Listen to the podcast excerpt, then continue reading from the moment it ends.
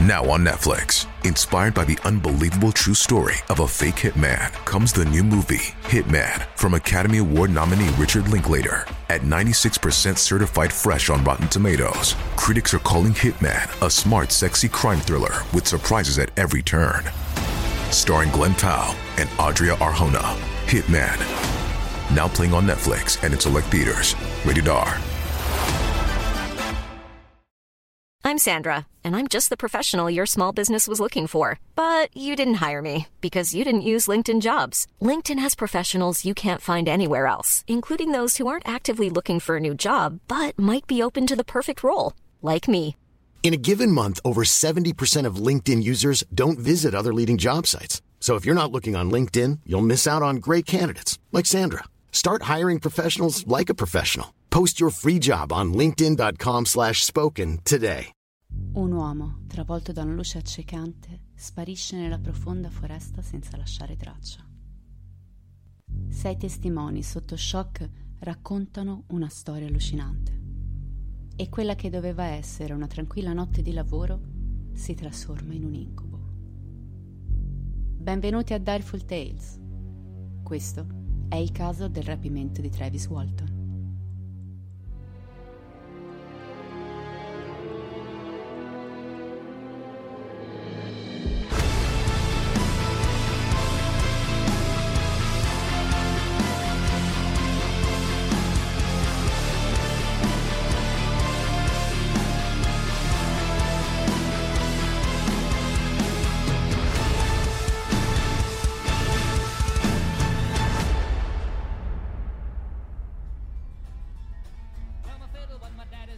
Siamo in Arizona, nella tranquilla cittadina di Snowflake, un luogo come molti altri, fatto di persone semplici, con lavori ordinari e piccoli negozietti che si snodano per le strade del centro. È il 1975 e come molti altri ragazzi in quegli anni, i nostri protagonisti sono giovani uomini che si guadagnano da vivere come possono. Parliamo di Mike, alto e biondo, un bravo uomo, sposato con una splendida donna e padre di due figli.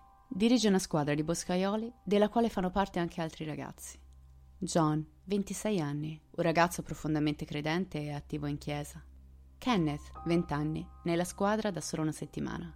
Allen, 25 anni, uno sbandato, lavora con la squadra da meno di due settimane ed è quello che la società definirebbe una mela marcia. Poi c'è Steve, il più piccolo, ha solo 17 anni, va ancora alle superiori. È il più vulnerabile e sensibile del gruppo ed è quello che più resterà scosso da questa faccenda. Poi c'è Dwayne, 24 anni, anche lui nella squadra relativamente da poco. E infine abbiamo Travis, il migliore amico di Mike. I due erano legati da molto tempo e da lì a poco lo sarebbero stati ancora di più, in quanto Travis era prossimo alle nozze con la sorella di Mike. I sette ragazzi erano stati assunti dalla contea per occuparsi del disboscamento di una vasta area nella riserva degli Apache, nella foresta nazionale di Sid Grievers. Il lavoro pagava bene, ma i ragazzi erano indietro sulla tabella di marcia e per questo furono costretti ad allungare i propri turni, lavorando fino a dopo le 19. È la sera del 5 novembre 1975. I ragazzi hanno appena finito il turno di lavoro e sfiniti dall'ennesima giornata di fatica, salgono tutti sul camioncino guidato da Mike per tornare a casa. Durante il percorso gli animi sono allegri, si ride, si scherza e si ascolta musica ad alto volume. A parte qualche piccolo screzio si lavora bene insieme. E poi la paga è alta e questo di certo aiuta a restare di buon umore. Improvvisamente un bagliore molto potente si fece largo tra gli alberi della foresta, costringendo Mike ad inchiodare con il suo furgoncino. Dwayne tirò giù il finestrino per guardare meglio. Nel sedile posteriore i ragazzi schiacciavano il naso contro il finestrino per osservare quella luce nel cielo che sembrava avanzare nella strada di fronte a loro. Il bagliore era sempre più potente, accecante. Ad un tratto la sua fonte si rivelò di fronte agli occhi dei boscaioli. Non era un film di fantascienza degli anni 90 e nemmeno un fumetto americano dei più acclamati. Eppure era lì, davanti a loro. Un velivolo misterioso, di forma circolare e schiacciata, roteava in cielo di fronte ai loro occhi. L'oggetto non emanava alcun suono si stagliava contro il silenzio della notte, allucinante e imponente in confronto a quei poveri ragazzi che osservavano attoniti. Ad un tratto, Travis saltò giù dal furgoncino e corse in direzione dell'oggetto. I ragazzi urlavano disperati, intimandole di tornare indietro. Ma l'uomo non si voltò mai, continuando ad avvicinarsi al disco luminoso. Si fermò a brevissima distanza, alzò la testa e una luce ancora più potente illuminò completamente sia lui che il furgoncino. Travis si voltò verso Mike e gli gridò: È l'inferno qua fuori! Improvvisamente un fascio di luce blu lo colpì con forza, scagliandolo cinque metri indietro e lasciandolo immobile sull'asfalto. I ragazzi terrorizzati gridarono a Mike di fuggire. Mike schiacciò l'acceleratore e sfrecciò via. Nel camioncino i ragazzi urlavano, gridavano e così Mike non decelerò mai, per diverse miglia. Una volta al sicuro, i ragazzi cercarono di calmarsi e tentarono disperati di capire che cosa avevano appena visto. Mike era deciso a tornare indietro per recuperare Travis e così, seppur terrorizzati, i boscaioli si recarono sul luogo dell'avvistamento, ma dell'amico colpito non trovarono alcuna traccia. Cercarono a lungo, si addentrarono nella foresta gridando il suo nome, ma la notte fredda inghiottì i loro richiami, risucchiandoli nel buio tetro insieme a Travis e a quel misterioso oggetto. Raggiunto il telefono più vicino, i ragazzi si incontrarono con lo sceriffo Ellison e gli raccontarono l'accaduto. Lo sceriffo e il suo vice in seguito dichiararono che i giovani erano in stato di shock e alcuni di loro si esprimevano a tratti tra le lacrime e il respiro affannato di un attacco di panico. Non so se stessero mentendo, dichiarò Ellison, ma se così fosse, sono degli attori nati. La famiglia di Travis fu avvisata dell'accaduto e dalle prime luci dell'alba del 6 novembre si iniziarono le ricerche di Travis Walton. C'era qualcosa di strano però. Sul luogo della sparizione non c'erano indizi che portassero al ragazzo sparito, né tantomeno al disco volante. Travis quella notte indossava solo un paio di jeans, una camicia e una giacca, e c'era la preoccupazione che potesse morire di ipotermia data la stagione. Come prevedibile, l'assenza di tracce fece ricadere i sospetti sui boscaioli, che scelsero anche di sottoporsi al test del poligrafo per convalidare la loro versione. Gli uomini confermarono di non sapere dove si trovasse Travis e di aver veramente visto un disco volante nel cielo a pochi metri da terra quella notte. Dal test emerse che tutti gli uomini dicevano la verità e che le loro versioni combaciavano in tutto e per tutto. Nel frattempo, la notizia di questa misteriosa sparizione fece il giro del mondo, attirando l'attenzione di ufologi, scienziati e curiosi. È la notte del 10 novembre. Sta per scoccare la mezzanotte, quando il telefono di casa della sorella di Travis comincia a squillare. Risponde Grant, il marito. Dall'altro capo del telefono, una voce molto debole parlò. Sono Travis. Sono in una cabina telefonica alla stazione di benzina di Eber. Ho bisogno di aiuto. Venite a prendermi. Grant pensò subito a uno scherzo di cattivo gusto. Sono io, Grant gridò la voce con più forza. Ti prego, vieni a prendermi, sto male. Grant sobbalzò e, riconosciuta la voce di Travis, saltò in auto con sua moglie per dirigersi verso Eber. Una volta giunto a destinazione, trovarono Travis, collassato in una cabina telefonica. Indossava ancora i vestiti del giorno della scomparsa. La sua barba era incolta ed era visibilmente dimagrito.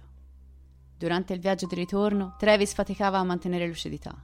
Era spaventato, scattoso e continuava a borbottare di aver visto degli occhi terrificanti. Ma ciò che fece più preoccupare i suoi cari fu il fatto che Travis credeva di essere mancato solo per un paio d'ore. Una volta a casa, Travis si fece un bagno caldo e cercò di mangiare qualcosa, anche se il suo corpo sembrava non riuscire a tollerare nemmeno i cibi più leggeri. Successivamente, il ragazzo fu sottoposto a esami medici, dai quali emerse che Travis era relativamente in buona salute anche se presentava due cose inusuali. La prima era un piccolo punto rosso all'interno della piega del gomito, che ricordava il segno lasciato da un ago ipodermico, ma i medici dichiararono che il punto interessato non si trovava nei pressi di una vena.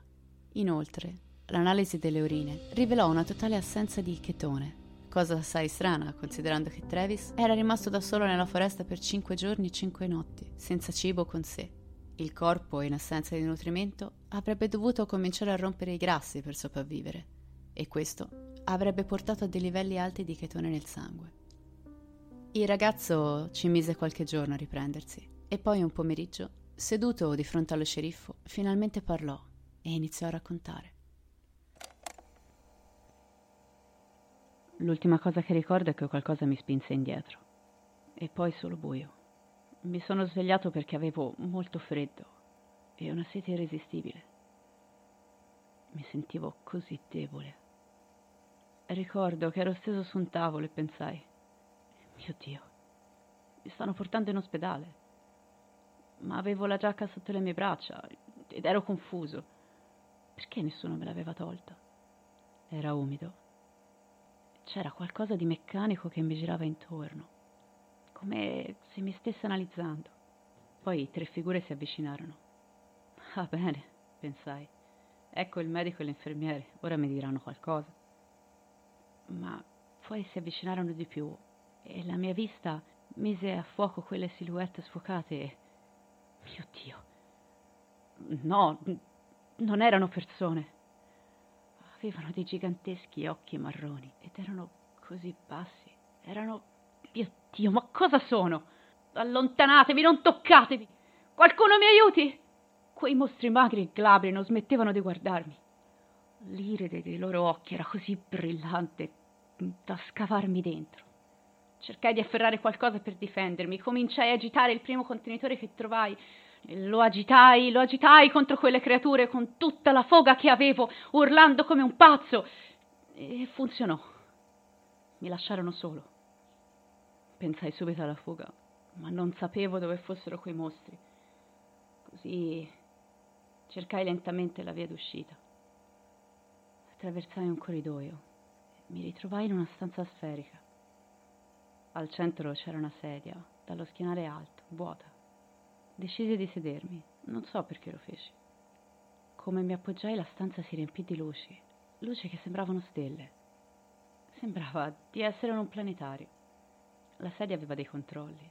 Provai a premere qualche pulsante, ma ebbi paura di attirare l'attenzione. Così mi alzai. Stavo per uscire quando sentii un suono dietro di me. Oddio, sono loro. Terrorizzato mi voltai con mio stupore vidi un uomo con una tuta blu e un casco di vetro. O almeno sembrava un uomo. Mi accorsi solo dopo che i suoi occhi erano stranamente troppo grandi. Mi fece cenno di seguirlo e mi sentii di obbedire.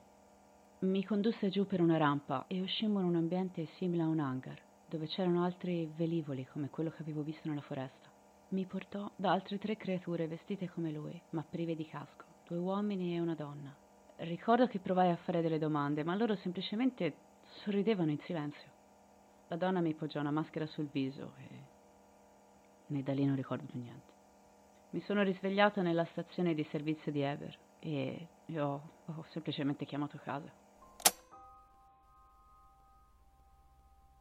Come sicuramente avrete già immaginato, Travis non fu creduto.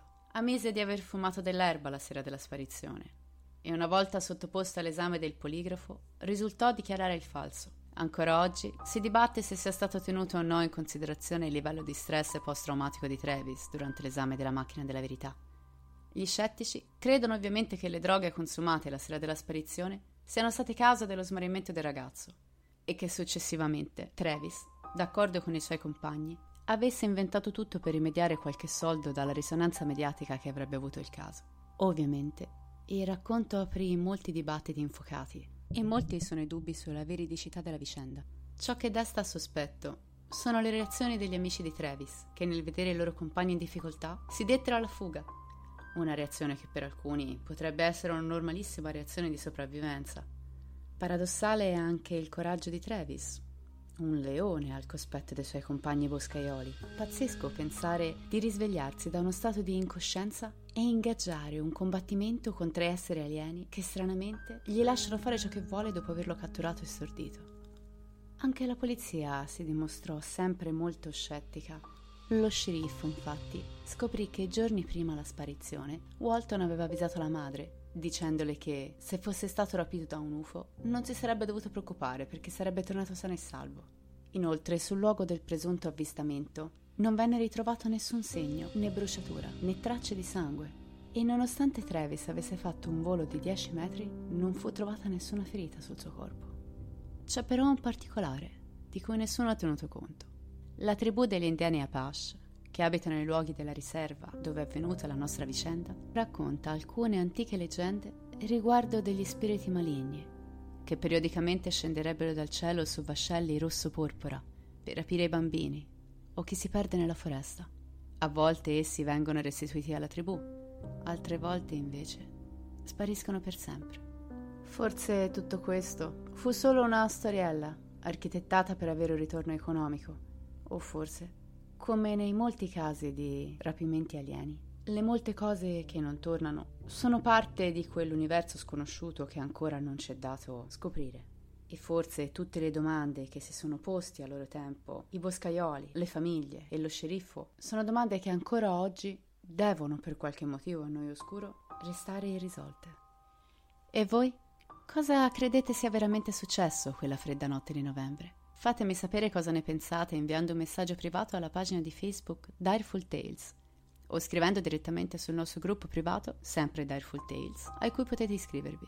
Vi ringrazio per la compagnia e vi aspetto al prossimo episodio. Come sempre, restate spaventati.